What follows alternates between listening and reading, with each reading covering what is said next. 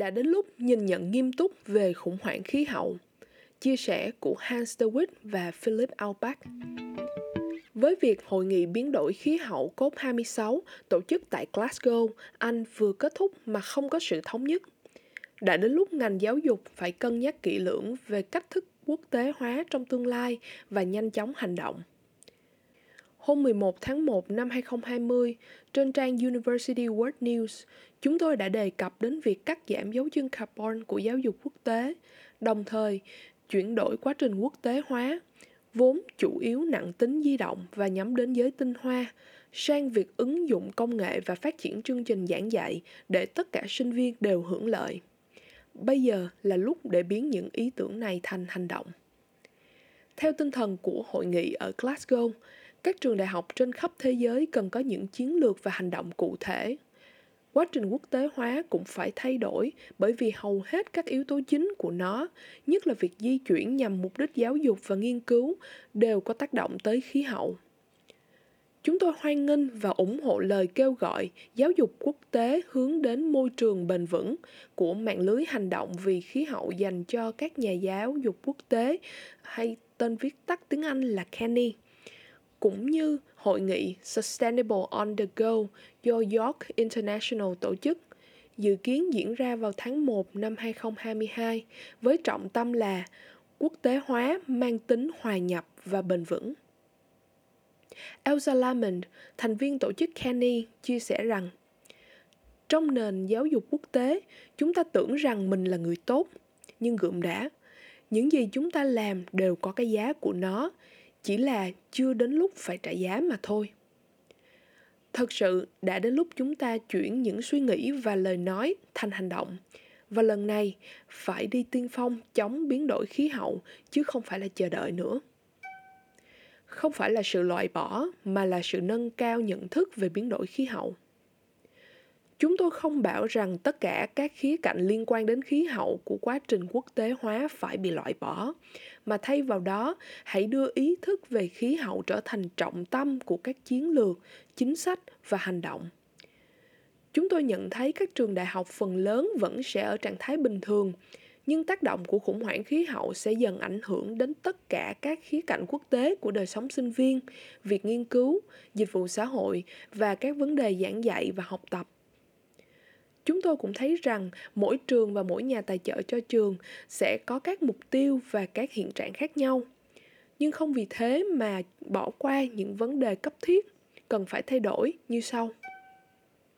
sự dịch chuyển của sinh viên và giảng viên khoảng 5 triệu sinh viên đang du học theo nhiều diện, từ ngắn hạn đến dài hạn cũng như học tiến sĩ. Điều này cần phải thay đổi. Trao đổi ngắn hạn cần được nhìn nhận lại một cách nghiêm túc và giảm bớt Dịch chuyển kiểu này cực kỳ phổ biến ở Mỹ, với 10% sinh viên thuộc diện này, và ở châu Âu khoảng 20% sinh viên nhờ có chương trình học bổng Erasmus. Dạy và học online còn được gọi là hợp tác học tập quốc tế trực tuyến Collaborative Online International Learning hoặc trao đổi sinh viên ảo cùng các hội nghị trực tuyến cần được phổ biến rộng rãi hơn. Chúng ta còn nên hỗ trợ các giải pháp thay thế cho việc du học cũng đã được một số trường thực hiện trong mùa dịch, tích cực hơn loại bỏ các học bổng du học có khoảng cách di chuyển dưới 1.000 km và giáo dục sinh viên nhận thức rõ hơn về tác động của biến đổi khí hậu khi học tập và lưu trú ở nước ngoài, cũng như là một số giải pháp có thể tham khảo. Việc du học ở tất cả các cấp học nên được thiết kế cẩn thận để giảm thiểu tác động đến khí hậu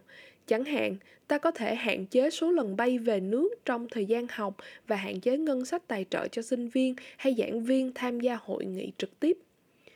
Các nhóm chuyên gia tổ chức hội nghị thu hút hàng nghìn người tham dự như Hiệp hội các nhà giáo dục quốc tế tại Mỹ, NAFSA và Hiệp hội Giáo dục quốc tế châu Âu, EAIE nên học hỏi các mô hình giúp giảm thiểu lượng người tham gia, đồng thời đẩy mạnh việc tổ chức trực tuyến được vẫn nhiều hơn mất. Đã đến lúc sinh viên, học giả, quản trị viên và lãnh đạo của các trường phải đặt ra các mục tiêu cụ thể để giảm dấu chân carbon của mình. Chúng ta đã phải chịu đựng nhiều tác động tiêu cực do chính mình góp phần vào suốt nhiều thập niên qua và chúng tôi kêu gọi mọi người không bước vào vết xe đổ đó nữa. Hãy cùng thay đổi. Cũng may, công nghệ hiện tại cho phép chúng ta có nhiều giải pháp thay thế hơn trước và đừng quên rằng, thời sinh viên, chúng ta không có máy bay giá rẻ nhưng vẫn thoải mái di chuyển được bằng tàu lửa. Vậy có nên xóa bỏ hoàn toàn dịch chuyển học thuật hay không? Chắc chắn là không rồi. Đó không phải là giải pháp. Các tương tác và trải nghiệm trực tiếp cực kỳ quan trọng đối với sự phát triển về mặt cá nhân và học thuật, nhất là đối với thế hệ trẻ và những người ở các nước chưa phát triển dù vậy tất cả chúng ta cần phải có ý thức hơn khi cân nhắc nhu cầu và ưu tiên khi dịch chuyển hãy cùng nỗ lực vì một thế giới sạch hơn hòa nhập hơn và bình đẳng hơn Chúng ta nên đặt mục tiêu cho các hiệp hội, tổ chức và cá nhân là giảm ít nhất 40% sự di chuyển từ năm 2022 đến năm 2024 và ít nhất 60% trong 5 năm tiếp theo. Trong 2 năm qua, chúng tôi rất hài lòng khi tương tác chủ yếu qua ứng dụng Zoom cũng như các nền tảng khác và nhận thấy nhờ đó chúng tôi quen được nhiều người bạn mới từ nhiều vùng miền khác hơn. Chúng tôi cũng biết rằng làm vậy thì cũng phải đánh đổi. Không có những cuộc gặp mặt tình cờ tại các hội nghị hoặc trường học. Số lần thực nghiệm ít hẳn đi và nhiều mất mát khác nữa. Tất cả những điều trên phải được duy trì.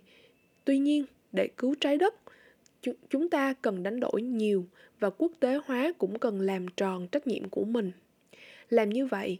ta được nhiều hơn mất và ta sẽ không chỉ trung hòa carbon nhiều hơn mà còn tương tác, hòa nhập, giao thoa liên văn hóa, liên quốc gia nhiều hơn trước.